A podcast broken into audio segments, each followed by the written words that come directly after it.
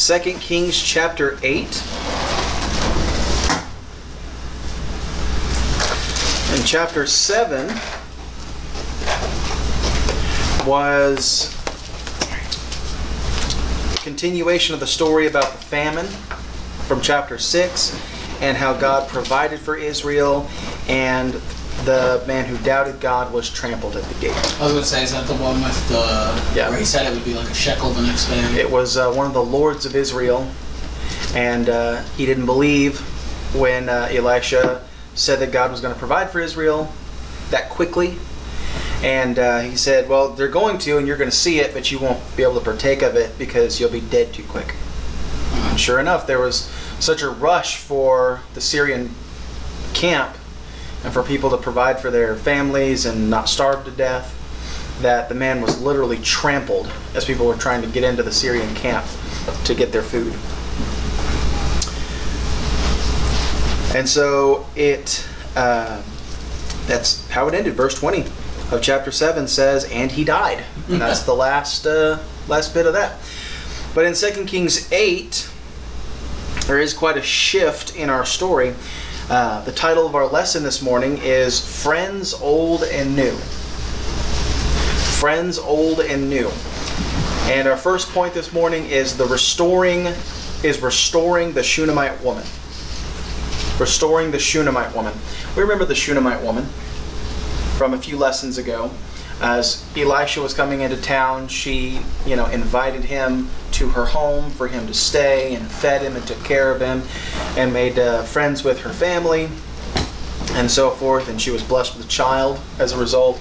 The child died. She went and found Elisha at Mount Carmel, came back with the Shunammite woman and yes. restored her son back to life. yes, I remember that. Right. It's the same woman, that Shunammite woman, uh, we see in our first bit of chapter 8 this morning. It says in verse 1 Then spake Elisha unto the woman whose son he had restored to life, saying, Arise and go thou and thine household and sojourn wheresoever thou canst sojourn. For the Lord hath called for a famine, and it shall also come upon the land seven years. And the woman arose and did after the saying of the man of God. And she went with her household and sojourned in the land of the Philistines seven years. And it came to pass at the end, or at the seven years' end, that the woman returned out of the land of the Philistines, and she went forth to cry unto the king for her house and for her land. And the king talked with Gehazi, the servant of the man of God, saying, Tell me, I pray thee, all the great things that Elisha hath done. And it came to pass, as he was telling the king how he had restored a dead body to life, that behold, the woman whose son he had restored to life cried to the king for her house and for her land. And Gehazi said, My lord, O king, this is the woman, and this is her son whom Elisha restored to life. And when the king asked the woman, she told him. So the king appointed unto her a certain officer, saying, Restore all that was hers, and all the fruits of the field, since the day that she left the land, even until now. So we see restoring the Shunammite woman. In verse 1, we see uh, it says that she's instructed to sojourn wheresoever thou canst sojourn. God is capable of punishing those that need to be punished without collateral damage. Uh, right? So he can punish the sin of one person without harming the righteous person next to them. Right? As my mother used to tell me growing up, God's got very good aim. Uh, this is what we see here. There's a famine about to take place in the land. But there's Shunammite woman is one of the few righteous people left in the land, and God sends her a special message and says, You and your family go to the land of the Philistines and hide out there and survive until this famine is over. And we see all throughout Scripture many times where God is able to punish the wicked without harming the righteous. Uh, in Genesis 41, we see that uh, that uh, Joseph was used by Pharaoh to store up seed so that his people wouldn't starve to death. And Joseph had gone through all these things, but he'd gone through all these things so that he could stand before Pharaoh and become second in command over Egypt to save all of these people's lives. It says in Genesis 41 in verse 55 when all the land of Egypt was famished, the people cried to Pharaoh for bread, and Pharaoh said unto all the Egyptians, Go unto Joseph. What he saith to you, do. And the famine was over all the face of the earth. And Joseph opened all the storehouses and sold unto the Egyptians, and the famine waxed sore in the land of Egypt. And all countries came into uh, Egypt to Joseph for to buy corn, because the famine was so sore in the land. So we see God's got good aim, right? We also see in the book of Ruth. This exact same scenario happens in the book of Ruth. It says in chapter 1, verse 1 It came to pass in the days when the judges ruled that there was a famine in the land, and a certain man of Bethlehem, Judah, went to sojourn in the country of Moab, he and his wife and his two sons. So, literally the exact same situation. And then we also see um, the story where uh, Israel was sinning against the Lord.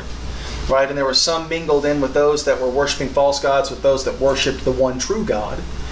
And in Numbers chapter 16, we see that the earth literally opened up and swallowed those that worshiped the false gods. It says, It came to pass in verse 31 of number 16, as he made an end of speaking all these words, that the ground clave asunder that was under them, and the earth opened her mouth and swallowed them up, and their houses, and all the men that, that appertained unto Korah, and all their goods, they and all that uh, appertained unto them went down alive into the pit, and the earth closed upon them, and they perished from among the congregation. And so, again, God's got good aim. It's the same God we serve today. He is able to punish the wicked without harming the righteous in the process. So that's what he's done. He's told the Shunammite woman to go sojourn in the land of the Philistines. And it might seem like this is something she shouldn't be doing. Right? That's what they said about David when he did it too, right? He was running for his life and eventually he chose to live in an exiled city of the Philistines. Does anybody remember the name of that city? That David lived out of, ministered out of for years and years and years? Pretty sure I got this wrong on Kahoot also. You got it wrong on Kahoot also? Was it Gildad? Was it what? No. It start with a Z? Uh, you can look it up. I'll let you work on that. But we know David did the same thing the Shunammite woman did. And the idea would be Israel's the promised land, right? You shouldn't be leaving the promised land to go live amongst the Philistines. They're idol worshippers, they're heathens. They murder Israelites. Surely it's not right to live amongst people like that. Ziglag. Ziklag. Yep. Ziglag. Goodness. And yet that was the Lord's will. when I went to go start Faith Baptist Church, as you've heard me say before, uh, I was told by our sending church that uh, the pastor decided that I shouldn't be starting a church because he's never heard of a man who's left three whole churches before. And decided that that wasn't the Lord's will for me. Let me explain something to you guys. And if need be, you can clip this moment of me saying this and play it back to me as many times as necessary. Me being your pastor doesn't mean I have a relation you have a relationship with God through me.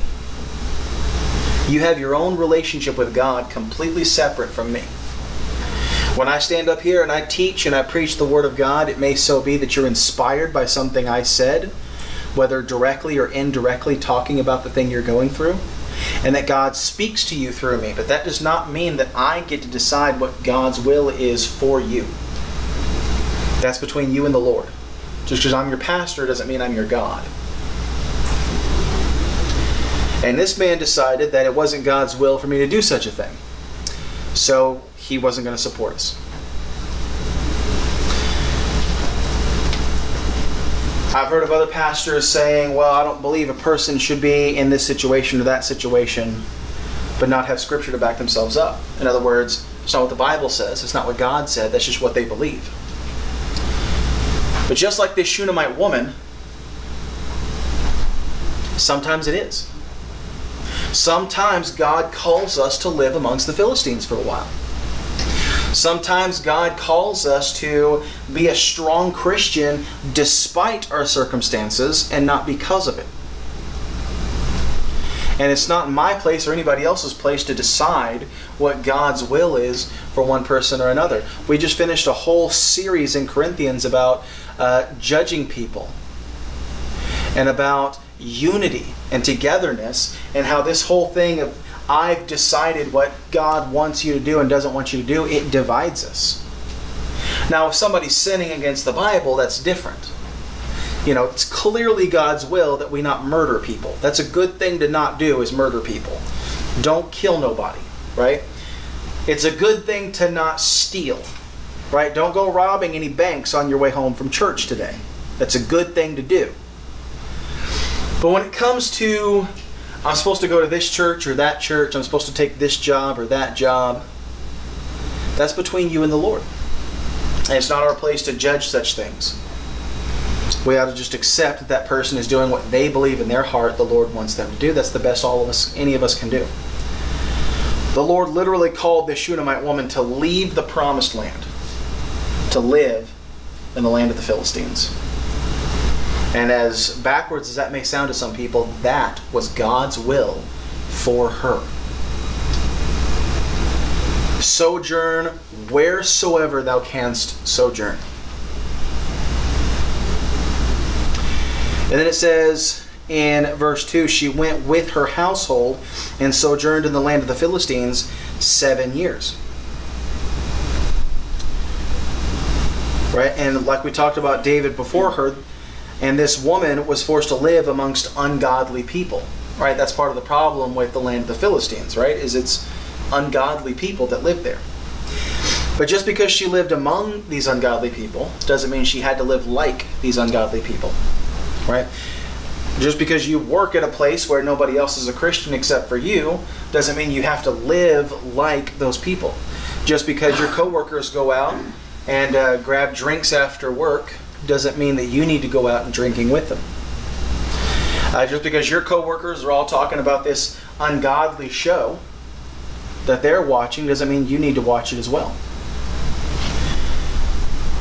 You can live amongst the Philistines, but you shouldn't live like them. Come out from among them and be ye separate, saith the Lord, and touch not the unclean thing. We should be separated people. We should be living clean, holy lives not as snobs with our nose stuck in the air, but we should be clean, pure Christian people. Be sober minded, the Bible says. And then it says in verse 3 that she went forth to cry unto the king for her house and for her land. Now, let me ask you guys a question. Why would she need to do that? Because somebody else took it because she came home to find someone else living in her house. Can you imagine?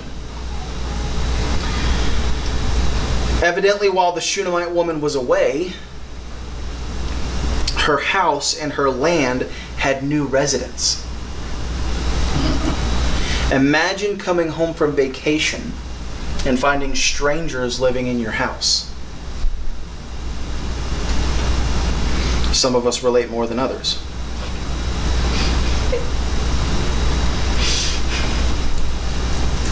The Bible says in Luke 13, verse 34, Jesus says, O Jerusalem, Jerusalem, which killest the prophets, and stonest them that are sent unto thee, how often would I have gathered thy children together, as a hen doth gather her brood under her wings, and ye would not?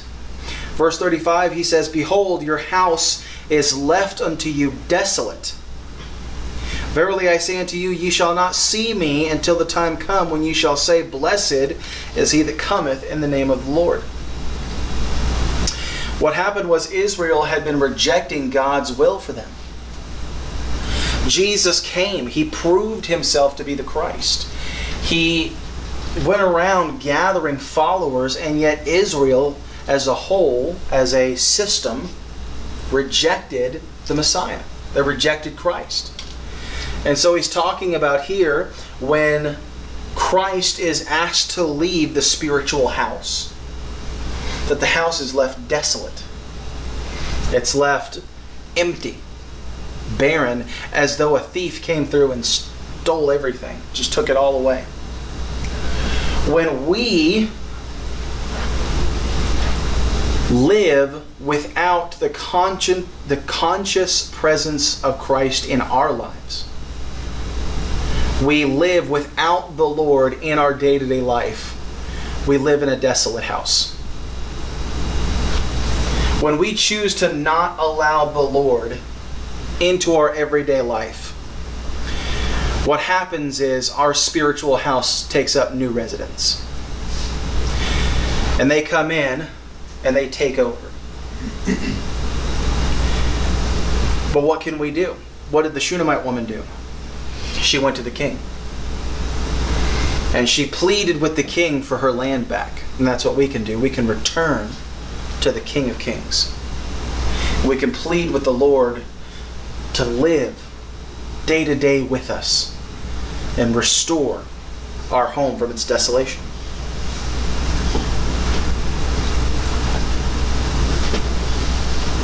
And what did the king do? He restored all that was hers. Everything, the land, the house, the possessions within the house, he restored all that was hers. This woman received the blessing because of her kindness to Elisha all those years ago. Not only was she able to avoid the tragedies of the famine, and examples of such tragedies we saw a couple weeks ago when the woman went to the king and complained because she boiled and ate her son, but her neighbor wouldn't boil and eat her son. Such terrible atrocities as that. This is what the Shunammite woman was able to avoid because of the blessings of her kindness to Elisha. And then as she returned, she had all of her stuff restored again because of her kindness toward Elisha. Because the king heard of what Elisha did for her son and did for her because of what she did for Elisha first, then she was able to have all of her things restored. All of these blessings, you'll notice, they all followed one event in time. She chose to show kindness to Elisha. And all of these blessings followed her for years and years to come. You have no idea the impact a single act of kindness can have.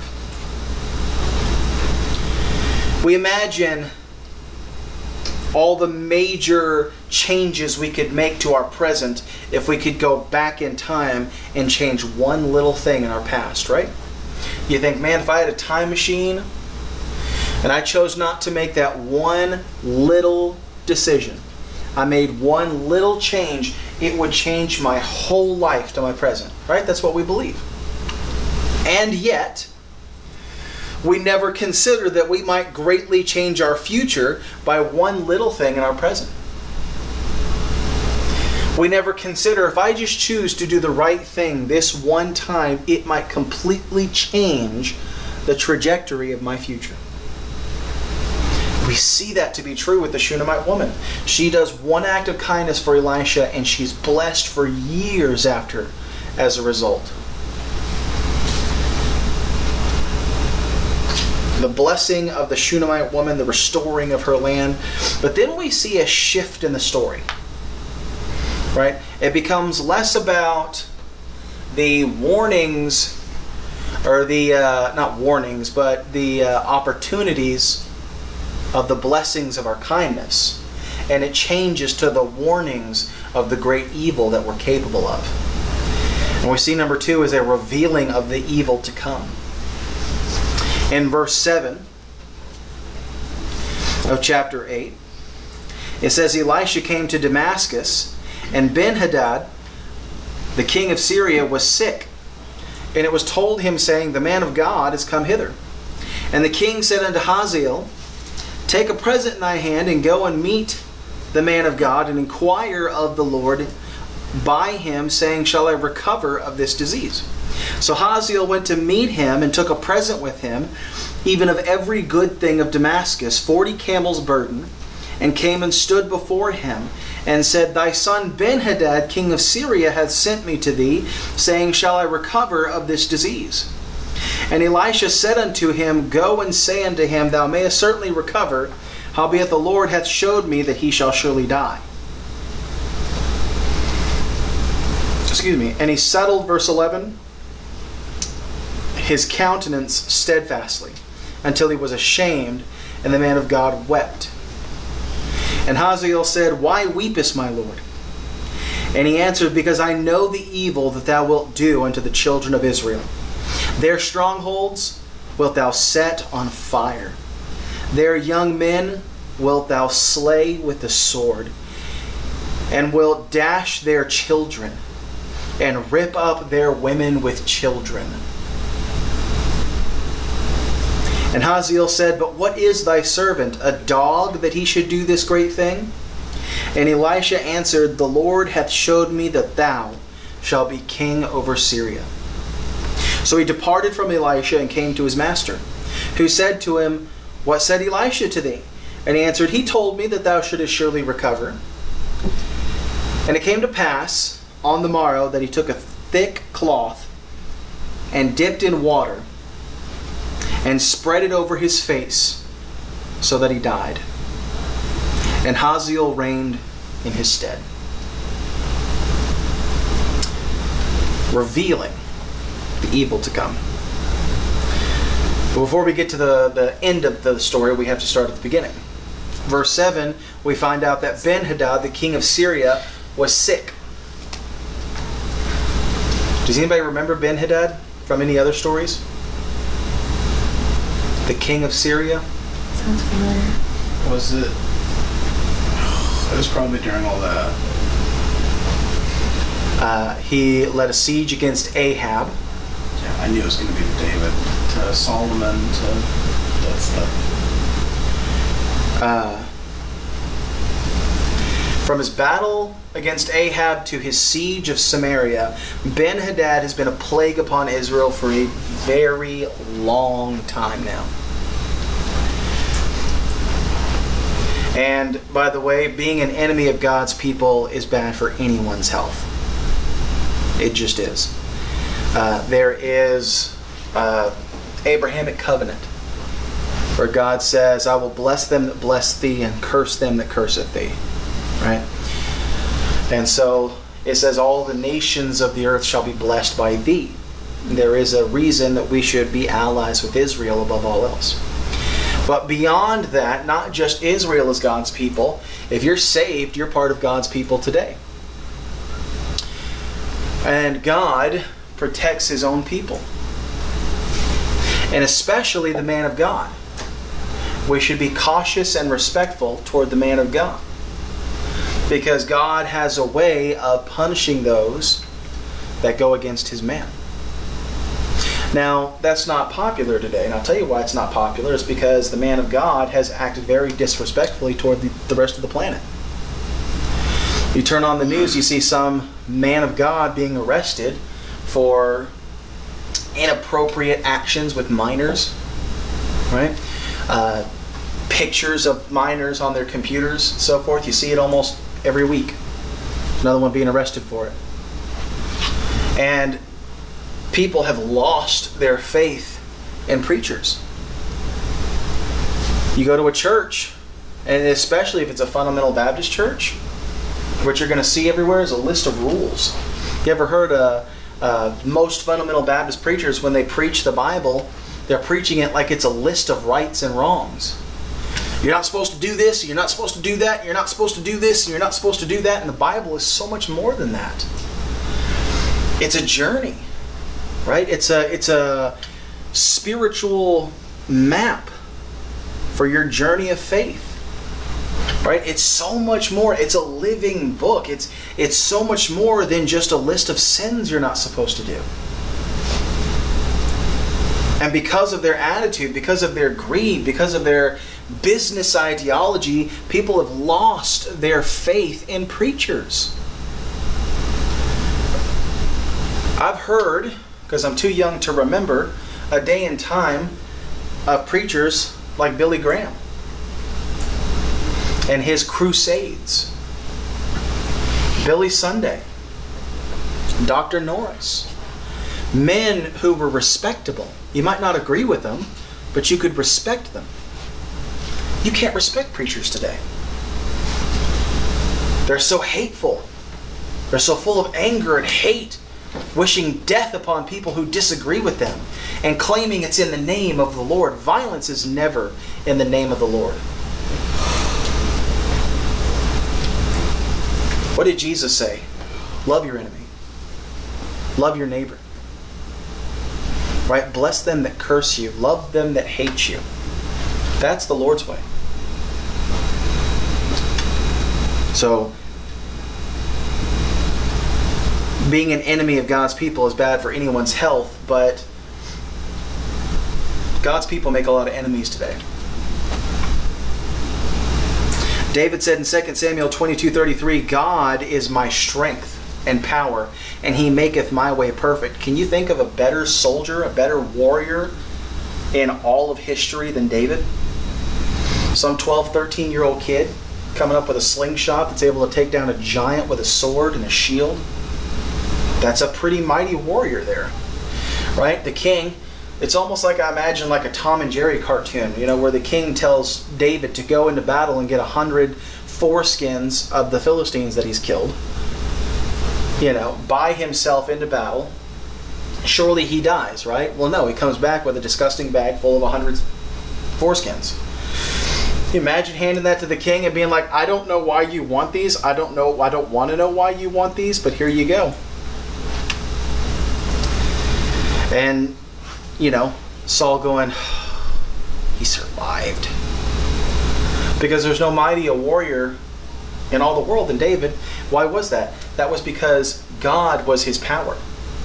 When the rest of the Israelite army was hiding under their tents like little like little girl scouts away from this giant Philistine, David was telling them, Is there not a cause? Is there not a reason to stand up and fight? He's cursing your God to your face.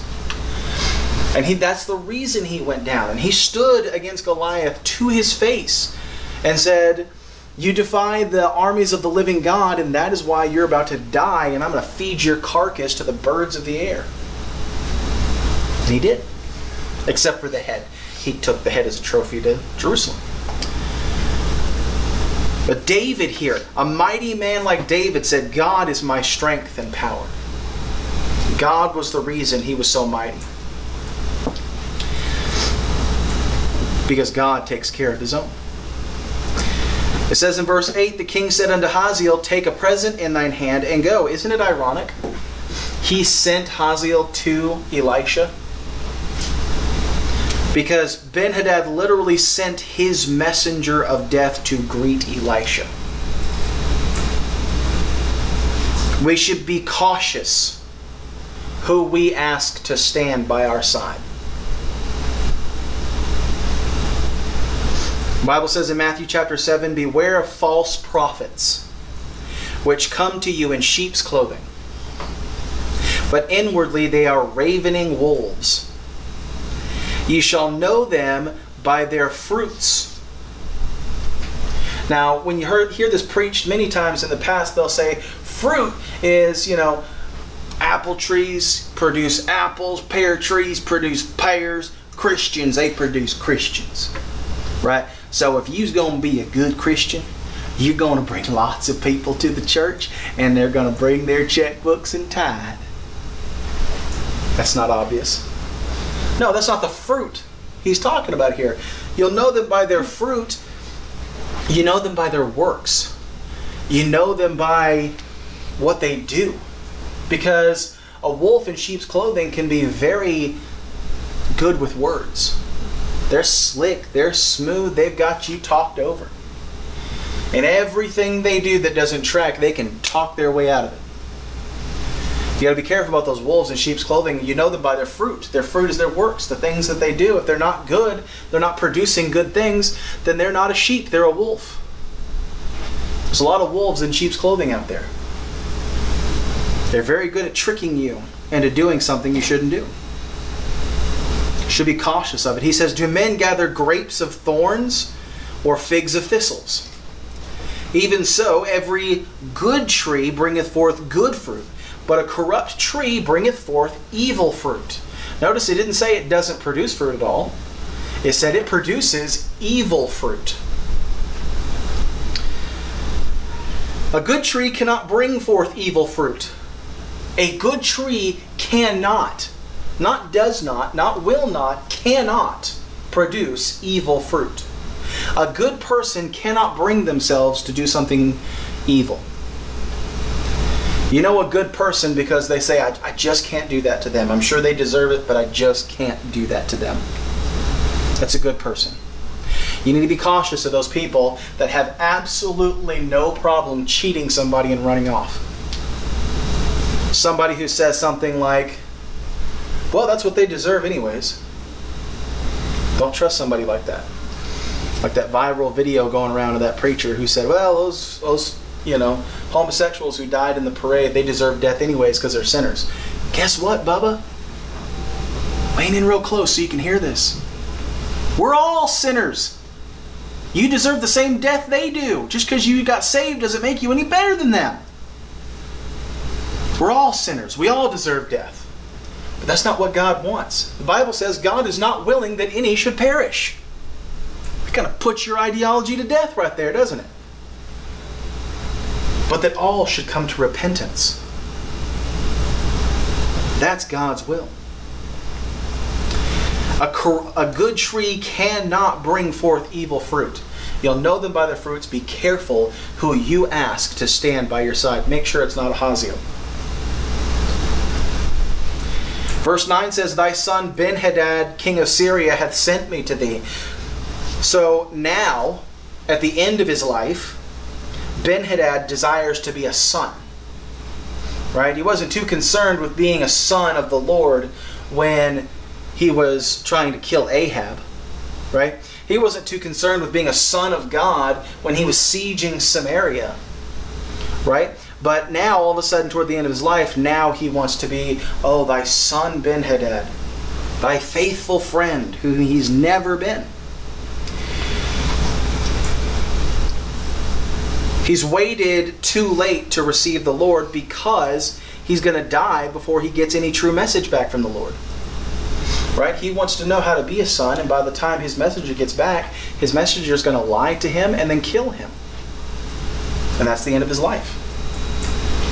It's too late for him, not because it's toward the end of his life, but it's too late for him, but because he doesn't have much time left and can't receive the good message of the Lord.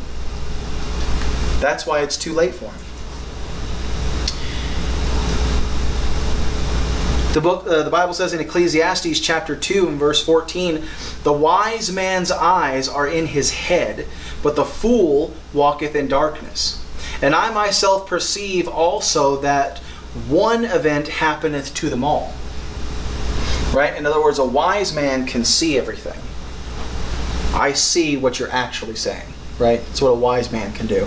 I can see what's about to happen. It's what a wise man can do. A fool walks around blindly having no idea what's actually happening around him because he doesn't perceive. But here, Solomon says in Ecclesiastes, one event happens to both of them. It happens to the wise man just like it does the fool, the foolish man. And why was I then more wise? Then I said in my heart, This also is vanity. Right? There is nothing more frustrating and difficult than to know that something terrible is about to happen and that there is nothing you can do about it. Because he says in verse 12, I know the evil that thou wilt do unto the children of Israel. Elisha knew what was about to happen. He knew all the terrible events. And he also knew there was nothing he could do about it. That is the most frustrating thing of all. To see someone making a mistake you know is going to cost them, you know how it's going to cost them, you can tell them play by play what's going to take place. They don't believe you, they do it anyways, and it all unfolds exactly like you said.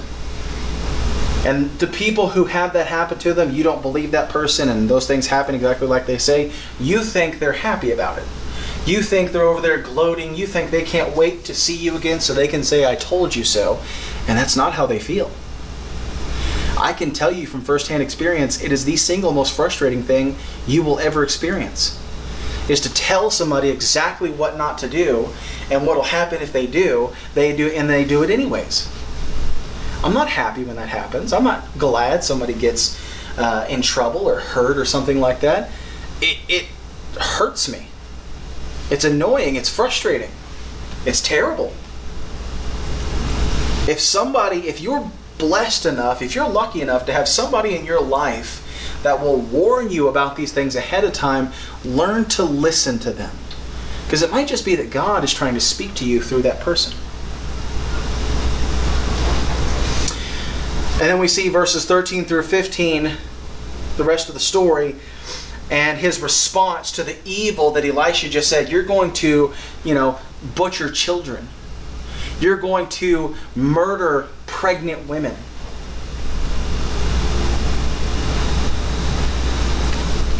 And his response is, What is thy servant, a dog, that he should do this great thing? That is his response. Hazael was less concerned with why he would do such a terrible thing as much as he was how he could do such a terrible thing. What's the difference? Well, the difference is morally, how could I ever bring myself to do such an awful, horrible, disgusting thing?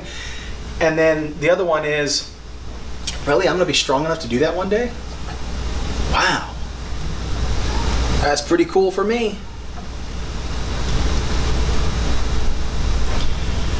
A love and infatuation with wealth and power will always lead to great evil.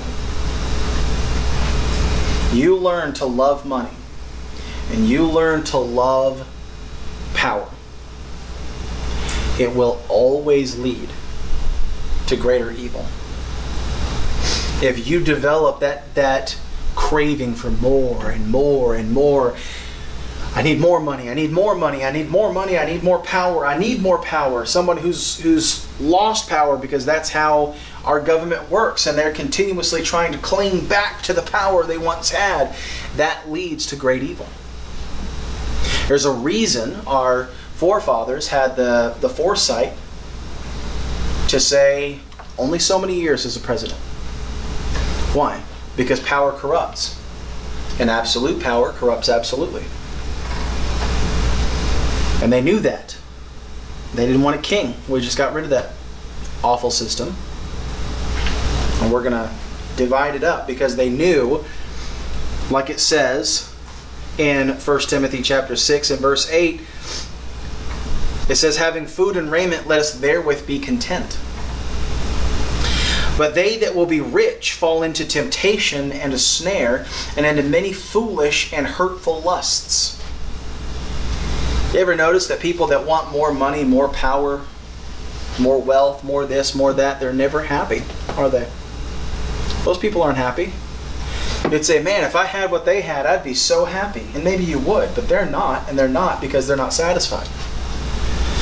It's a nice car. It's not nice enough. They came out with a newer model. I don't have it, so now I'm miserable. It's a nice house. My friend's got a nicer house. I've got an in-ground pool. He's got an in-ground pool with a jacuzzi now I'm miserable. It's never enough, never happy, never satisfied, always needing more. Many hurtful lusts which drown men in destruction and perdition. There are people around us today drowning in their own destruction. They're drowning in their own foolishness because they never found contentment. Because verse 10 follows, it's the very next verse after what we just read. In 2 Timothy chapter 6, verse 10 says, For the love of money is the root of all evil, which while some coveted after, they have erred from the faith and pierced themselves through with many sorrows. Love the Lord, don't love money. But verse 8 is where we should live. Right? Verse 8 is our bread and butter. Having food and raiment, let us therewith be content. You will find happiness with contentment. If you can get to the point where you say, you know what, I've got some good clothes on my back, I've got some good food in the cupboard, I'm happy. If you can be content with that, you will be happier than every billionaire on the planet. They're miserable. They never have enough. They're never satisfied. But the person who finds contentment with food and raiment, the basic necessities of life, they're happy. They're incredibly content. And that's the key to true happiness. That's the key to spiritual prosperity. It's learning contentment in your present situation. Whatever you have right now, learn to be happy with it. Learn to be okay with what you have and not be miserable for the things you don't have. And that's the key to real happiness. And in closing, I just want to remind you of this. Baloo had it right, you guys. Look for the bare necessities of life.